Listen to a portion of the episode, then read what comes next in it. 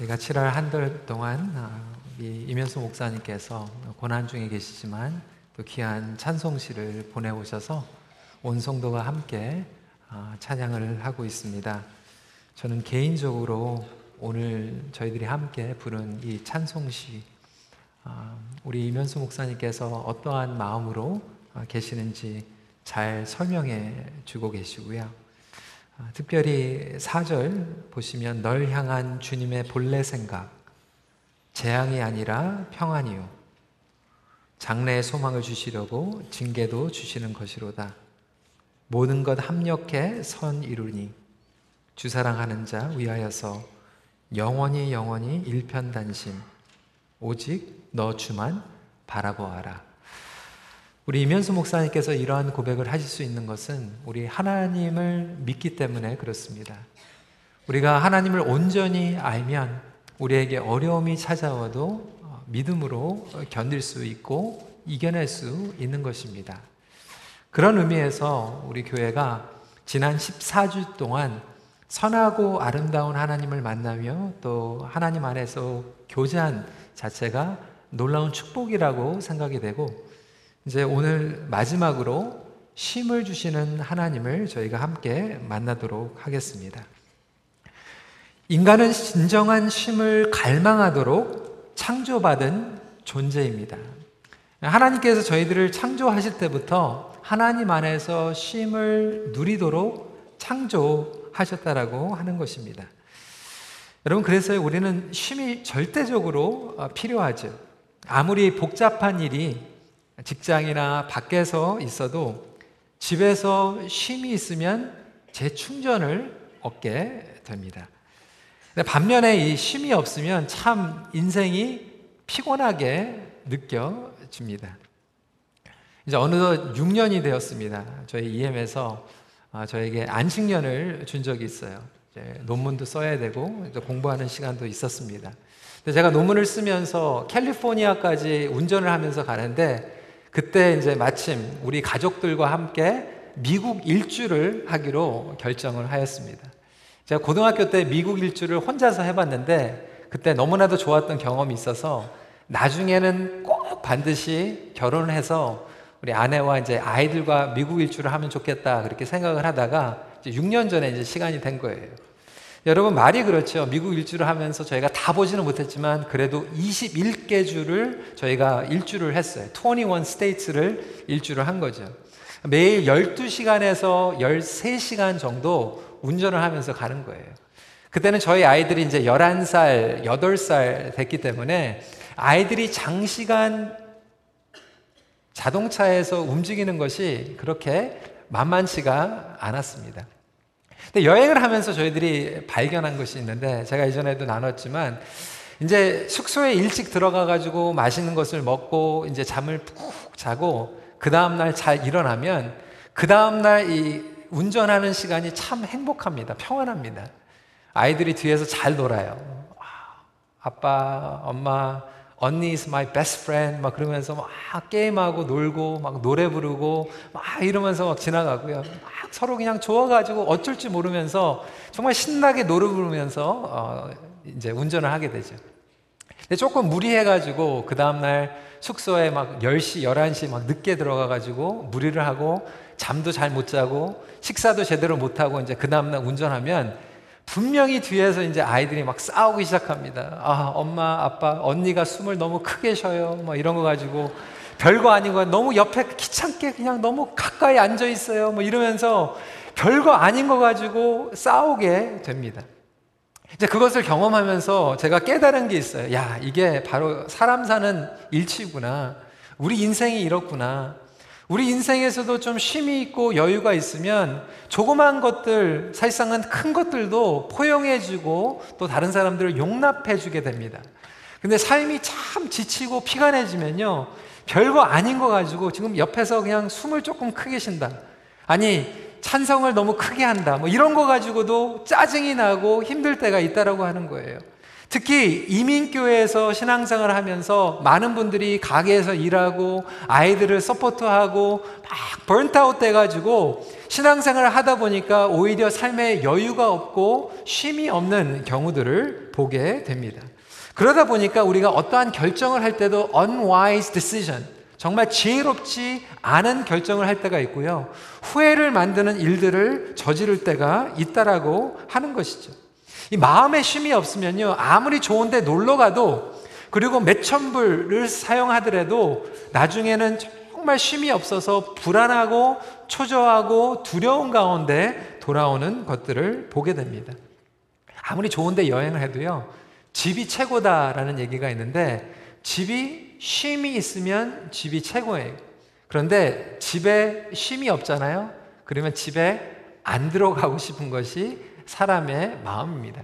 예, 한국에 갔더니요, 많은 직장인들이 늦게까지 근무해요. 그런데 그 둘 중에 하나는 일이 끝났는데 안 들어가는 거예요. 집에 들어가고 싶지 않아가지고. 집에 들어가면 쉼이 없고 자꾸 막 싸움만 하다 보니까 집에 안 들어가고 오히려 그냥 직장 생활을 하면서 동료들하고 쉼을 얻으려고 하는 경우들도 보게 됩니다. 여러분 이것이 왜 그렇습니까? 우리는 다 모두가 쉼을 원하는 그리고 쉼을 갈망하도록 하나님께서 창조하셨기 때문에 그렇습니다. 그럼에도 불구하고 우리는 왜 마음의 쉼을 얻지 못하는가? 어떻게 하면 진정한 쉼을 얻을 수 있는가? 오늘 말씀을 통해서 함께 나누겠습니다.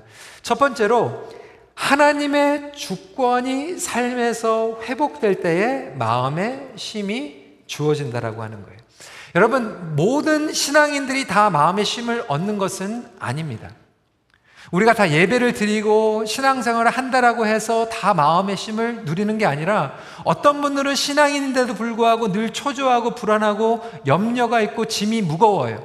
어떤 분들은 신앙생활을 하면서 자유로움을 누리게 됩니다. 그것이 어디에서 차이가 나는가? 내가 신앙인이기 때문에 자유롭고 마음에 쉼이 있는 것이 아니라 오늘 예수님께서 말씀하시는 25절의 비결이 있는데 천지의 주제이신 아버지여 이것을 지혜롭고 슬기 있는 자들에게 숨기시고 어린 아이들에게는 나타내심을 감사하나이다. 이 말씀은 뭐냐면 천지의 주제이신 아버지의 주권과 통치하심을 믿고 그 하나님의 주권이 우리의 가정에, 우리 부부관계에, 우리 자녀 가운데에서 회복이 되기 시작할 때 진정한 쉼을 얻게 된다라고 하는 것입니다. 이것이 바로 구별하고 있는 차이점이라고 하는 거예요. 나는 과연 무엇을 믿고 있는가? 나는 과연 하나님의 주권을 믿고 있는가? 아니면 아직도 내 스스로 가지고 있는 나의 능력과 나의 노력과 나의 성취 가운데서 인간의 주권을 붙잡고 있는가가 차이점이라고 하는 거예요. 어, 제가 이번 주에 어, 읽은 책 가운데에서 어, 피로 사회라고 하는 책이 있습니다. 한국에서 베스트셀러로 알려져 있는 책입니다. 신앙서적은 아니에요. 근데 이 한병철 교수가 원래 독일에서 자라서 독일에서 철학을 하고 교수로 하고 있는데 독일어로 이 책을 썼고 한국에서 번역을 해가지고 문학과 지성사에서 책을 내었습니다. 이 책을 보면 예전에는 우리 사회가 규율 사회라고 했다는 거예요. 그래서 규율 사회는 어떻게 규정이 되냐면 해야 될 것과 하면 안 되는 것들로 나눠지게 됩니다. 특히 우리 어르신들은 이 규율 사회에서 공부를 하셨죠. 그리고 사회생활을 했어요. 그래서 이제 직장에 가면 9 to 5, 9시에 무조건 출근해야 되고 이제 5시가 되면 이제 퇴근을 하고 나가게 됩니다. 공부를 하면서도 학교에서도 화장실에 가려면 손을 들고 허락을 받고 화장실에 갔다가 와야 되는 이러한 규율 사회에서 교육을 받았고 훈련을 받았어요. 군대가 그렇고요. 심지어는 교회에서도 이런 규율이 있어야지만 신앙생활을 할 수 있도록 어떻게 보면 많이 길들여져 있는 부분들이 있다라고 하는 거예요. 예전에 이 규율 사회를 통해서 사람들이 인간관계를 맺고 사회생활을 했는데 이제는 규율 사회에서 성과 사회로 바뀌었다라고 하는 거예요. 규율이 중요한 것이 아니라 성과를 더 많이 거두는 사람이 성공했다. 그래서 직장에 가가지고 요즘도 구글이나 뭐 이런 데 가면요. 뭐 9 to 5 이게 아니에요. 9시에 안 와도 되고 5시 전에 퇴근을 해도 되는데 성과를 많이 이루는가? 더 세일즈를 많이 하는가? 이 사람이 능력을 가지고 모든 프로젝트를 마쳤는가? 이 성과 사회로 바뀌게 되었다라고 하는 거예요. 근데 문제는 이 성과 사회로 바뀌게 되면서 교회도 똑같이 세속화가 되기 시작했다라고 하는 거예요. 과정에 하나님의 말씀을 지키는 것과 상관이 없이 무조건 교회가 대형 교회가 되고 숫자가 많이 늘어나고 헌금이 많이 들어오고 목회자가 유명해지고 내가 직분을 얻게 되면 그 성과가 성공을 얘기해 주는 사회로 바뀌게 되면서 신앙 공동체 안에 하나님의 말씀의 가치관이 무너지는 경우들이 있게 되었다라고 하는 거예요. 크면 좋은 거예요. 더 많이 있으면 좋은 거예요. 성공한 거예요. 그러다 보니까 이 성과 사회를 살아가는 사람들에게 두드러지게 드러나는 것은 뭐냐면 스트레스라고 하는 거예요. 조급함, 과속 사회를 살아가게 되죠. 더 빨리, 더 많이, 더 크게.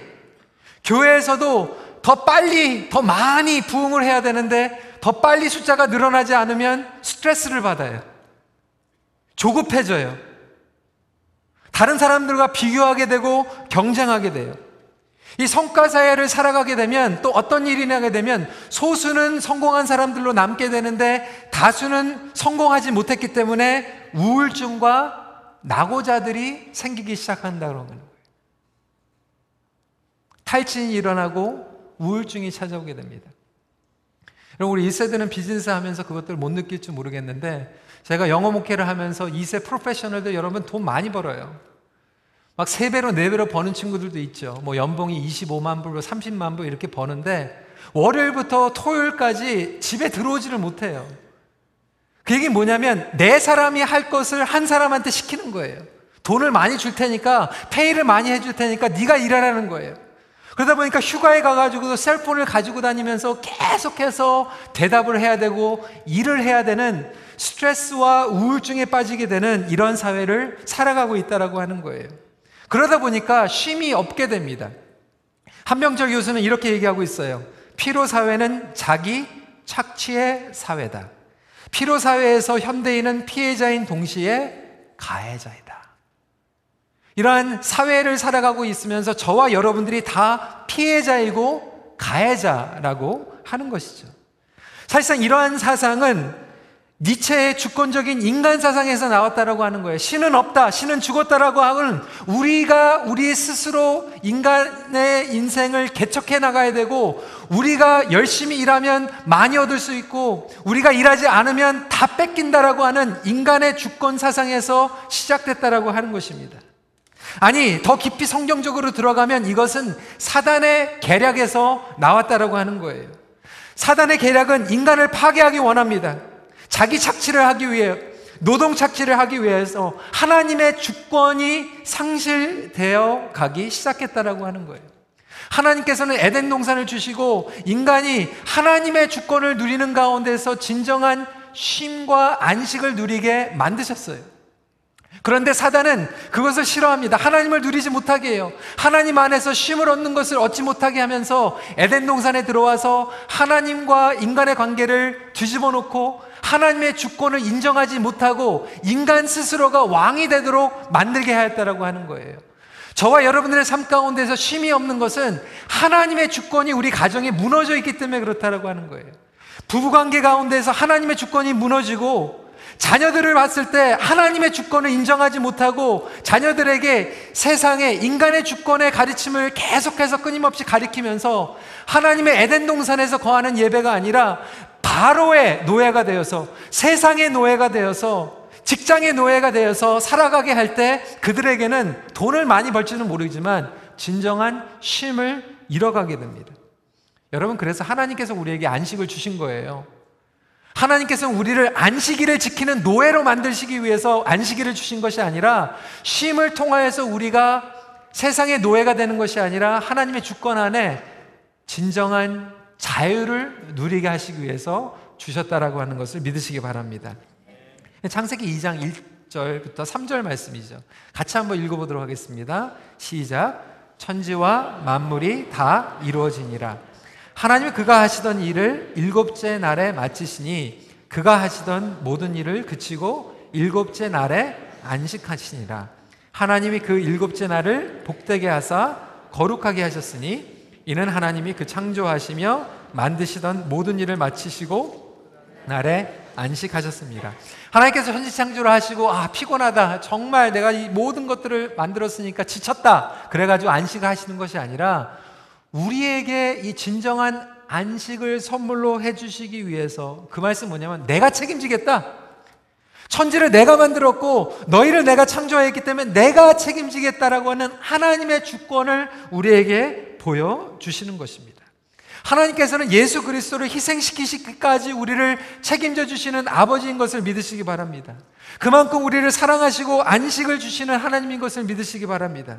그런데 사단은 그것을 잊어버리게 만들어요. 너 스스로 해야 돼. 인간의 주권으로 해야 되는 거야. 여러분, 그래서 성경을 보면요. 사실상 성경 전체에 나와 있는 가장 핵심적인 주제는 제가 예전에도 뭐라고 말씀드렸죠? 구원받고 천국 가는 게 아니에요. 여러분, 하나님 나라입니다. 근데 하나님 나라의 뜻은 뭐냐면 하나님이 통치하시는 거예요. The reign of God. 근데 성경에 보면 하나님의 통치하심, 하나님의 주권으로 에덴 동산이 시작하는데 나중에 요한계시록에 영원한 하나님 나라의 완성을 통하여서 영원한 안식으로 들어가는 것이 성경 전체의 띠이에요 그래서 성경을 보면 계속해서 하나님의 통치하시는 것, 하나님의 주권이 있는 것에 진정한 쉼이 있게 됩니다. 에덴 동산이 그랬고요. 나중에 이스라엘 백성들이 애굽에서 바로의 노예가 되죠. 애굽에서 출애굽 시키시면서 약속하시는 것이 가나안 땅이에요. 가나안 땅은 잘 먹고 잘 사는 땅이 아니라 하나님이 주권이 임하는 땅, 약속의 땅이 에덴 아니 가단, 가나안이에요. 쉼이 있는 땅이에요. 여러분 그래서 구약에 보면요 성전에 들어가면 안식이 있어요. 하나님이 성전 안에 다스리시기 때문에 안식이 있는 거예요. 여러분 우리가 신앙 생활을 하면서 마찬가지지만 여러분 집에 안식이 없는 이유, 쉼이 없는 이유가요. 바로 거기 있습니다. 돈이 많아가지고 안식이 있는 게 아니에요. 정말 어려운 생활생활을 하면서도요, 부부관계가 하나님의 주권과 하나님의 통치하심이 있는 그 부부관계는 쉼이 있는 부부관계예요. 근데 여러분, 부모님들이요, 하나님의 말씀으로 하나님의 주권을 아이들을 가리키면요, 아이들이 집에 와가지고 쉼을 얻는데요. 하나님을 믿지 못하고 맨날 세상적인 얘기만 계속해서 하면 아이들이 집에 안 들어옵니다. 제가 오늘 오전 예배도 말씀을 드렸어요. 많은 분들이 이렇게 컴플레인을 해요. 아, 자식 필요 없다. 아니, 특히 아들 필요 없다. 그 얘기를 많이 해요. 아들놈이 그냥 장가를 보냈더니 집에 찾아오지도 않고 부모님들한테 찾아오지도 않고 막 이렇게 얘기를 하는데요. 제가 결혼 생활 하면서 이렇게 우리 EM들도 보고 그러니까 발견한 게 있어요.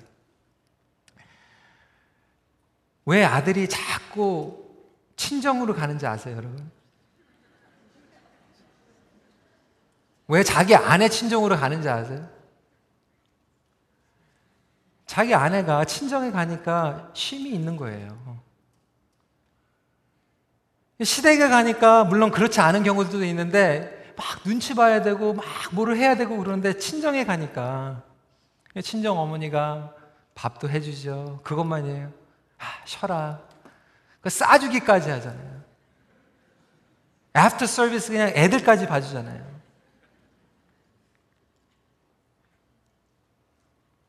그 아들이 보니까 친정에 갔다 오면 자기한테도 쉼이 있거든요. When my wife is happy, I am happy. 여러분, 인간은 어, 어쩔 수가 없어요. 그게 본능이에요. 하나님께서 그렇게 만드셨어요. 안식을 갈망하게 만드셨기 때문에 인간은 진정한 쉼이 있는 곳에 끌려갈 수밖에 없어요. 여러분, 저도요, 막 일을 할 때는 사람들을 막 만나지만 정말로 쉴 때는요, 저에게 안식을 주는 사람하고 같이 보내고 싶어요.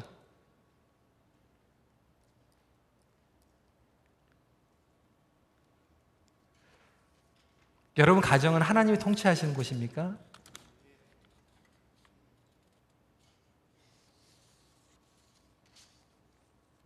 하나님께서 우리에게 안식을 주시는 그 가운데에서 거할 때 어느 전도사님이 설교를 하는데 그렇게 얘기를 하더라고요. 이게 충전하고 방전이라고.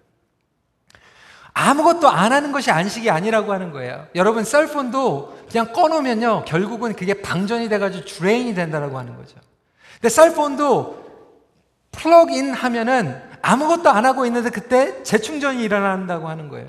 많은 분들이 내가 좀 쉬어야 되겠다고 얘기하는데 쉬는 게 충전을 하면서 쉼을 얻어야지 하나님의 능력과 하나님의 임재하심 우리 삶 가운데 거하는데 많은 분들이 충전을 하는 게 아니라 방전을 하기 때문에 힘이 빠져 있는 삶을 살아가게 된다라고 하는 것이죠. 이런 하나님의 주권이 여러분 삶 가운데서 재충전되시기를 주님의 이름으로 축원합니다. 여러분 쉼을 받는 것도 중요하지만 그 쉼을 받아서 누리는 것이 중요하잖아요. 두 번째로 예수님을 통해서 제대로 쉬는 법을 배워야 합니다. 여러분 쉬는 것도요 배워야 돼요. We need to learn how to rest. 근데 예수님만이 온전히 알고 계시다라고 하는 거예요. 예수님만이 하나님을 온전히 아시고 그의 뜻을 성취하셨기 때문에 그렇습니다. 27절 말씀 같이 읽도록 하겠습니다. 시작. 내 아버지께서 모든 것을 내게 주셨으니 아버지 외에는 아들을 아는 자가 없고 아들과 또 아들의 소원대로 계시를 받는 자 외에는 아버지를 아는 자가 없느니라. 여기에서 안다라고 하는 것은 내가 그냥 지식적으로 정보로 아는 것이 아니라 하나님의 말씀을 알고 하나님의 뜻을 알고 하나님의 마음을 알아서 하나님의 뜻대로 내가 살아가는 것을 포괄적으로 안다라고 얘기하고 있는 그에게 에피키노스코라고 하는 뜻을 가지고 있어요. 이것은 그 전부를 알고 있다라고 하는 것을 가지고 있고 그것을 나의 삶 가운데서 순종함으로 드러내는 것을 이야기하고 있습니다. 예수님만이 하나님께서 주시는 진정한 쉼을 알고 계시고 예수님만이 우리에게 어떻게 쉬는지를 가르쳐 주실 수 있는데 예수님의 쉼은 구원의 생명을 누리게 하시는 셈입니다. 그리고 예수님의 쉼은 29절에 보니까 나는 마음이 온유하고 겸손하니 나의 멍에를 메고 내게 배우라. 그리하면 너의 마음이 쉼을 얻으리니. 여러분, 예수님에게로부터 제대로 쉬는 법을 배우는 사람은요, 열매가 드러나는데 어떤 열매가, after product가 뭐냐면 온유함과 겸손함이에요. 종교적으로 율법적으로 안식일은 잘 지키는데 온유하고 겸손함이 없는 사람은 안식을 제대로 못 배운 거예요. 엉터리로 배운 거예요.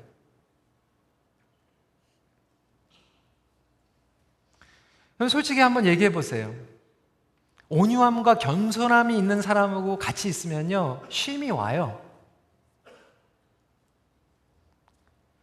근데 화려한 저택에 살고 있는데 집에서 맨날 싸우고 잔소리 있고 스트레스 있고 그러면요, 여러분, 그 집에는요, 화어로운 가구들이 있는데 쉼이 없어요.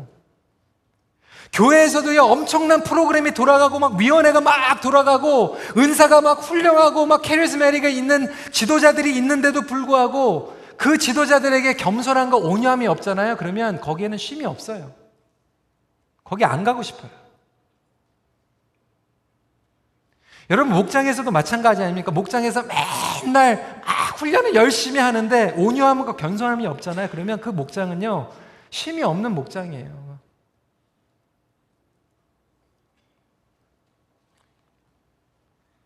쉼의 열매는 온유함과 겸손함이에요. 예수님께서 나에게 배워라. 그러면 온유함과 겸손함을 닮아가게 하겠다라고 우리에게 약속하고 계십니다. 여러분 자녀들도요 사고 치잖아요. 그러면 쉼을 주는 부모한테 찾아가요. 왜 내 딸이 나에게는 안 오지? 엄마한테만 가는 거야. 왜 나한테 안 오고 왜 아빠한테만 가는 거? 왜? 쉼이 없으니까. 이게 본능적이에요. 그러면 우리가 이 쉼을 어떻게 배워야 되는가? 여러분 쉼이 영어로 뭐죠? rest. 그래서 R E S T 이 네 가지로 나눠서 함께 나누도록 하겠습니다. 이게 조금 앞뒤가 안 맞는다고 그러면 좀 이해해 주세요. 제가 만든 거예요. 처음에 R은 뭐냐면 rhythm of grace. 은혜의 리듬을 배워야 됩니다. 여러분 이 쉼에도 리듬이 필요한 게요.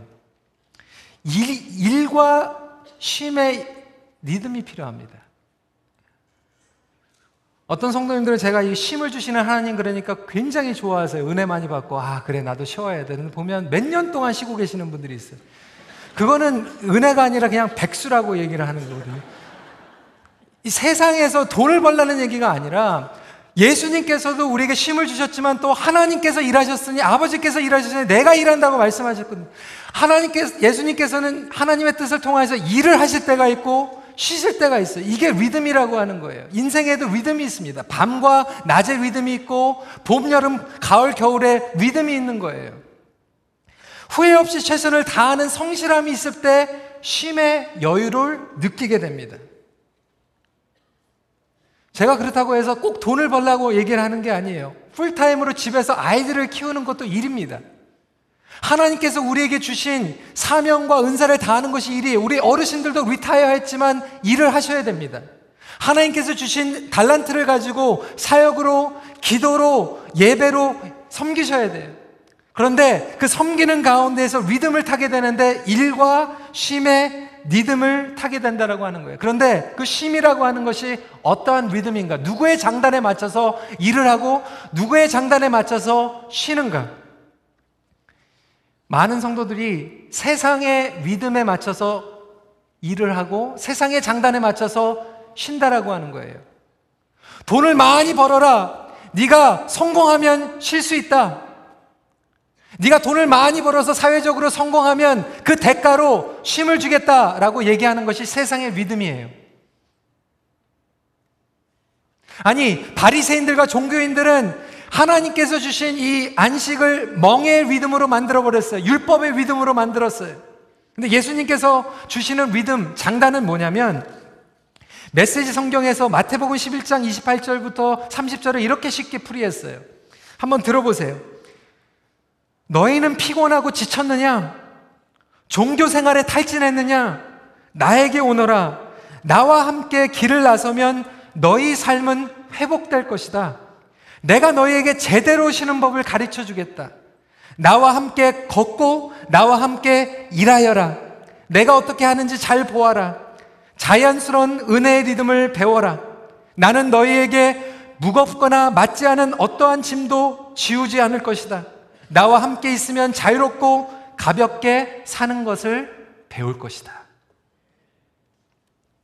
여러분, 세상의 믿음은요, 일을 열심히 해라. 그래서 나에게 이득이 되면 돈 많이 벌어서 내가 조금 쉼을 주겠다. 이거예요. 그런데 예수님의 은혜의 리듬은 뭐냐면, 나에게 와라. 조건 없이 내가 은혜를 부어주겠다.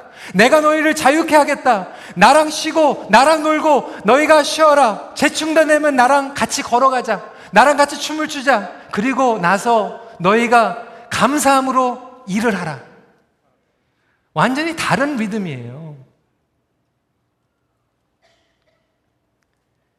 여러분, 여러분 결혼 시즌이잖아요. 저는 이제 주일날 예배가 있기 때문에 토요일날 결혼 리셉션에 가가지고 뭐 파리 늦게까지 있지는 않는데 그 하면은 참 식구들이 이제 기쁘니까 이제 또 춤을 추시는 분들이 있잖아요. 근데 아, 이거 춤을 출 때도 이거 보는 사람들도 참 굉장히 불편하게 만드는 분들이 계세요. 막 노래는 막 이렇게 하고 있는데 막 이게 안 돌아가가지고 막 이러는 경우들. 여러분 근데 정말 춤을 잘 추는 사람은요 한 시간을 쳐도요 그냥 굉장히 그레이스풀하게 친다고 얘기를 해요. 여러분 그래서 춤을 잘 추는 사람들을요 그리고 피겨 스케이팅도 그 잘하면요 땀을 뻘뻘 흘리고 치는데 피눈물이 흘리면서 춤을 추는데 뭐라고 하죠? 어, very graceful. 은혜스럽다라고 얘기를 합니다. 그 은혜스러운 것은 게으르다고 하는 것이 은혜가 아니라 리듬에 맞춰서 자연스럽게 흘러가는 것을 은혜스럽다라고 얘기를 하는 거예요. 마찬가지로 하나님께서 우리에게 복음의 은혜의 리듬을 주셨는데 그 은혜의 리듬에 맞춰서 일을 하고 은혜의 리듬에 맞춰서 쉬는 사람들은 그레이스풀한 거예요. 쉼이 있는 거예요. 그런데 그것에 장단에 맞추는 것이 아니라 이 세상에 있는 성과 사회에 그리고 그러한 자기 착취를 하는 그 노동의 리듬에 맞춰서 춤을 추는 사람들은 아무리 열심히 하고 돈을 많이 버는데 쉼이 없는 거예요. 그렇다면 여러분 제가 질문하겠습니다. 여러분은 누구 장단에 맞춰서 일하고 계십니까? 여러분은 누구 장단에 맞추려고 여러분 자녀들에게 공부하라고 성공하라고 얘기하고 있습니까? 하나님의 은혜의 리듬에 맞춰서 그들을 도전하고 있습니까? 아니면 세상의 리듬에 따라가려고 그렇게 힘들게 스트레스 주면서 살아가고 있습니까?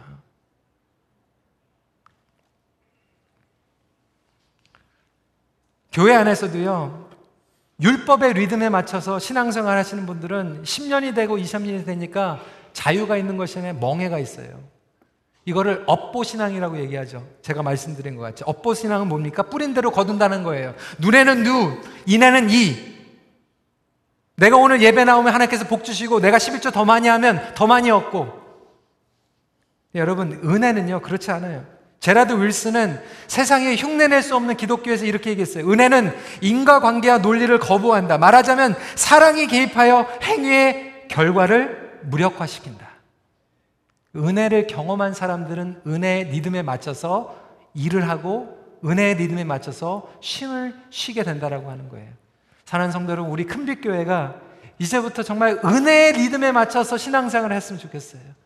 저와 여러분들이 여러분 가정이 좀 은혜의 리듬에 맞춰서 가정 생활을 하면 아이들이요 쉼을 얻고요 배우자들이 쉼을 얻게 됩니다. 여러분 목장에서도 이렇게 은혜의 리듬에 맞춰서 예배를 드리시기 바랍니다. 두 번째로 E stands for enjoyment. 즐거움을 통하여 얻는 쉼을 배워야 합니다. 여러분, 우리 민족이 잘 못하는 게 하나가 있는데요. 예전에 말씀드렸듯이 뭐를 못하냐면 놀지를 못해요. 잘 노는 것이 없습니다. 근데 예전에 우리 100년 전에, 200년 전에는 우리 민족이 잘 놀았어요. 사물놀이, 뭐 무슨 놀이, 막 놀이가 굉장히 많아서 건전한 놀이들이 많이 있었어요. 근데 나중에 일제시대를 지나고 막 탄압받고 막 착취가 되고 뭐 규율 사회로 돌아가면서 노는 것들이 안 좋은 것으로 되기 시작했어요. 그래서 여러분 우리나라에서는요 노는 게 욕이에요. 그렇죠? 놀고 있네. 욕이잖아요.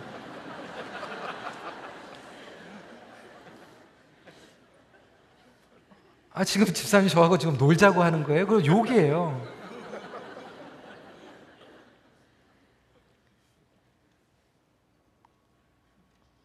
여러분, 아이들의 창의력이 어디서 나오냐면 노는 데서 나오거든요. 장난감이 없는데 놀라고 그러니까 심심하니까 빗자락 가지고 그냥 해외 펄업 날아가는 빗자루가 되고요. 빗자루가 그냥 학기 스틱이 되는 게 심심하다고 보면 노는 걸 가지고 창의력이 나와요. 여러분 왜 우리나라가 창의력이 지금 계속해서 떨어지는 지역이 나왔냐면 요즘은 조금 바뀌고 있지만 놀지를 못해서 그래요. 여러분 한국에 가가지고 놀이터 가보세요. 놀이터에 텅텅 벼 있어요. 어디서 놀이터에서 놀고 있어요? 학원 가야지. 창의력이 없어졌다라고 하는 거예요. 그러니까 그냥 노는 시간이 있으면 어떻게 노는지를 몰라가가지고 둘 중에 하나예요. K 드라마를 보든지 고스톱을 치든지.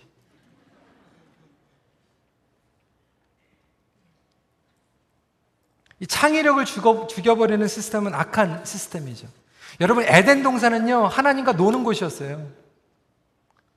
하나님께서 아담, 아담에게 스트레스 안 주셔서 너 왜 일해가지고 열매 안 따와? 그렇게 말해가지고 나가 놀자고 그러셨어요. 예수님께서 2000년 전에 오셨을 때 물론 십자가를 지셨지만 죄인들과 세리인들과 노셨어요.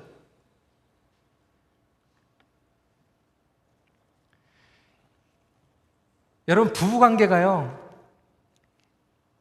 이 존 가트만이라고 하는 이 미국의 최고의 부부 심리학자가 얘기하는 게요. 어느 부부가 잘 사는가? 그걸 연구를 했어요. 근데 재밌는 거는 발견한 게요. 엄청 싸우는데 잘 사는 부부들이 있대요. 근데 어떤 부부는요, 정말 한 번도 소리 내고 싸운 적이 없는데 이혼하는 경우들이 있대요. 이 뭐가 다른가? 그러면 싸우고 안 싸우고 이게 아니라 어떤 부분은요, 엄청 싸우는데 또 싸우고 나서 또 엄청 재밌게 논대요. 둘이서 났는데 그렇게 재밌게 논대요. 근데 어떤 부분은 싸우지도 않고 컨플릭도 없고 부닥치는 것도 없는데 같이 놀지도 못해요.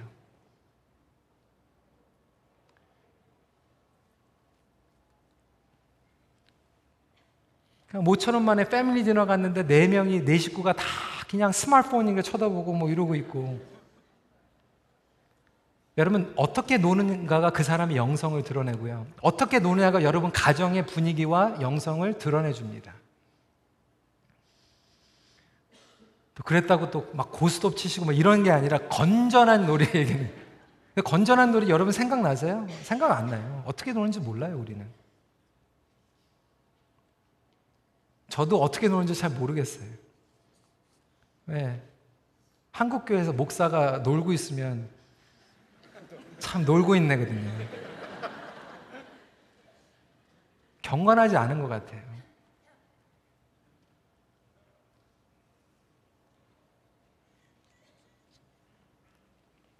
세 번째입니다. 여러분, 아, 제가 한 가지 잊어버린 거는 여러분 놀 때 좀 제발 자녀들에게 스트레스 주지 마세요. 너 언제 장가 가냐? 너 왠지 시집 가냐? 스트레스 없이. 일주일에 한 번이라도 뭐 커피 타임이라도 하면서 좀 같이 놀 수 있으면 얼마나 감사하겠어요. 세 번째입니다. slowing down. 멈춤을 통하여 얻는 쉼을 배워야 합니다. 어, 사진 한번 보여주시고요. 여러분 누군지 아세요? 잘 모르겠어요? 예. 성경에 나오는 인물은 아닙니다. 어, 빌 게이츠. 여러분 빌 게이츠의 별명이 인터넷 시대의 황제이죠. 마이크로소프트 다 만들고. 제가 얼마 전에 기사를 봤는데 빌 게이츠가요. 1년에 두 번을 인터넷을 끊고 혼자 들어가요. 일주일씩. 이거를 think week, 생각 주간이라고 얘기를 합니다. 셀폰도 안 가지고 가요. 인터넷도 아예 체크도 안 해요. 일주일 동안 자기가 즐거운 책들을 가지고 그냥 가가지고 생각의 시간을 갖는데 직장에 대한 일을 생각을 하나도 안 해요. 그냥 멈춰요. 그런데 여태까지 마이크로소프트에서 어마어마한 아이디어들은 다 여기 생각 주간에서 나왔다고 하는 거예요.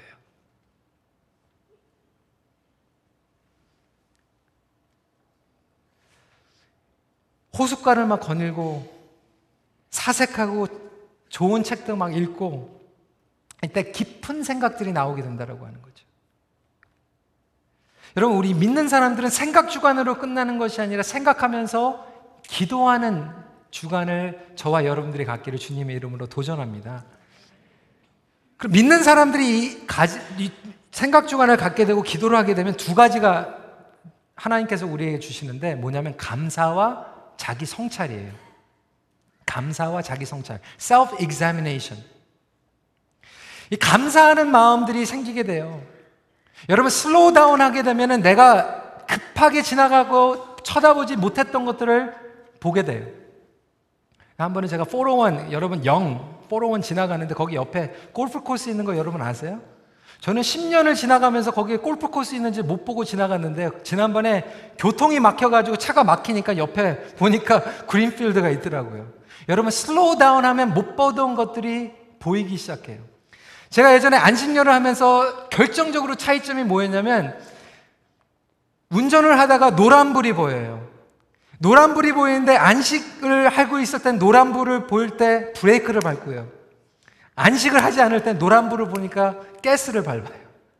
이게 차이점이더라고요. 근데 여러분, 우리가 너무나도 급하게 살아가는 가운데서 우리에게 주신 소중한 선물들을 감사하지 못할 때가 많이 있습니다. 반대로 우리가 slow down을 하지 못하니까 우리 자기 성찰을 하지 못할 때가 많이 있어요. 오늘날 많은 사람들이 자기 성찰을 하지 못하기 때문에 여기 안에서 계속해서 스트레스와 분노가 일어나다가 내가 생각하지 못했을 때 폭발할 때가 많이 있어요. 벽에 부닥쳐요. slow down 해야 되는데 자기 성찰을 하지 못하니까 멈추지를 못해가지고 나중에 사고가 나는 경우들이 있지 않습니까? 사람들에게 막 뒤집어 엎고 막 해대고 관계가 어긋나고 상처 주고 여러분 그래서 전화던 에드워드는요 점검이라고 하는 책에서 이 질문들을 하고 있어요. 시간이 없기 때문에 제가 빨리빨리 지나가겠는데 여러분 집에 가셔서 이 시간들을 좀 가졌으면 좋겠어요. 제가 적어드렸습니다. 주보를 보시고 하나님이 느끼지 않을 때 영혼의 은혜가 넘치기보다 점차 쇠약해질 때 죄로 인하여 영혼이 크게 해로워짐을 인식할 때, 영적 어둠에 휩싸여 하나님의 임재와 위로가 느껴지지 않을 때, 오랫동안 영혼이 어떤 사회, 상태에 놓였는지 이유심이 올 때에 현재 겪고 있는 시련이 책망이나 징계가 아닐지 궁금할 때, 죽음이 끔찍하게 느껴지고 두려울 때 이게 어떤 신호냐면 여러분들의 영혼이 고갈되어 있다라는 신호예요. 그때는 우리가 멈춰야 돼요. 자기 성찰을 해야 돼요. 어떤 분들은 일주일씩 빌게이츠처럼 못 가시겠죠. 하루에 한 번씩 멈춤의 시간을 가지시면 돼요. 한 시간씩이라도. 저 같은 경우에는 어디 일주일씩 막 혼자서 휴가를 못 가니까 매일 이 멈춤의 시간을 가져요. 전화기 꺼놓고, 인터넷, 이메일 체크업 안 하고, 제 사무실 꽉 닫아놓고 멈춤의 시간을 가져요. 마지막입니다. Trusting in God. 하나님을 신뢰함을 통하여 쉼을 배워야 합니다. 여러분, 하나님을 신뢰하지 못하면 여유를 가질 수가 없고요. 쉼을 갖는 것 자체도 사치스럽게 여겨집니다. 쉬는 시간이 주어져도 육체적으로는 쉬는데 영원히 쉬지를 못해요. 하나님을 신뢰하지 못하기 때문에 그래요. 출애굽기에 보면 하나님께서 이스라엘 백성들에게 만나를 주셨어요. 매일 주셨어요. 첫째 날부터 여섯째 날까지는 주시는데 일곱째는 걷지 말라고 했어요. 하나님께서 충분히 주신다고 그랬어요. 근데 여러분 꼭 보면요. 그때도 그렇고 지금도 그렇고 나가지 말라고 그랬는데 나가는 사람들이 있어요. 다른 사람들보다 더 얻을까봐. 다른 사람들보다 앞서가고 싶어서. 근데 여러분, 하나님께서 주신 것이 충분합니다라고 고백할 수 있는 그 믿음이 있을 때 우리에게 진정한 쉼이 있는 줄 믿으시기 바랍니다. 여러분, 비즈니스도 마찬가지예요. 여러분, 뭐 안식일, 뭐 주일날 뭐 문 닫고 뭐 그런 것까지 제가 말씀을 드리는 건 아닙니다. 저희 부모님들도요, 주일날 일하셔서 장사하셨어요. convenience store 하시다가 은퇴하셨어요. 처음에는 비즈니스가 잘 되니까 막 helper들 놓고 교회에서 신앙생활 잘 같이 하셨는데 나중에는 막 비즈니스가 어려워지니까 helper도 구하기 힘들어가지고 저희 어머님은요 몇 년 동안 일부 예배 드리시고 저희 아버님이 2부 예배 장로님이시니까 2부 예배 드리셨어요. 택팀으로 같이 예배를 몇 년 동안 같이 예배도 드리지 못했어요 주일날. 그래가지고 저희 아버님 맨날 혼자 앉아 계시니까 어떤 분이 저희 아버님 혼자 됐는 줄 알고 중매를 쓰시려고 그래가지고 참 이게 곤란해진 그러다가 연합 예배 때 그냥 저희 어머님이 앉아 계시니까 어, 저 장로님 또 재혼하셨구나 이런지 아셨대요. 여러분 그런 아픔이 저에게도 있어요. 여러분 그래서 그것을 율법적으로 얘기하는 게 아니에요. 하지만 여러분 우리가 최선을 다하고 우리가 해야 될 것들을 하지만 어느 선까지 가서는 여러분 우리가 인간으로 책임지는 것이 아니라 하나님 하나님의 주권을 믿습니다. 하나님께서 책임져 주시겠다고 했으니까 주님 내가 몇 시간 손해 보더라도 주님, 내가 인간적으로 불안한 것들을 내려놓고 나갈 수 있는 그러한 믿음의 자세를 나에게 회복시켜 주시옵소서. 저희 딸이 12학년 돼가지고 이제 대학교 가려고 막 밤새 이렇게 막 공부하고 그 다음날 파이널 이기셈이 있다고 그러는데 제가 가가지고 불을 껐어요. 오늘까지 공부해가지고 모르는 거면 그냥 모르는 거다. 그냥 자. Enough. 마지막으로 마이틴 루터가 얘기한 이 코스로 말씀을 나누겠습니다.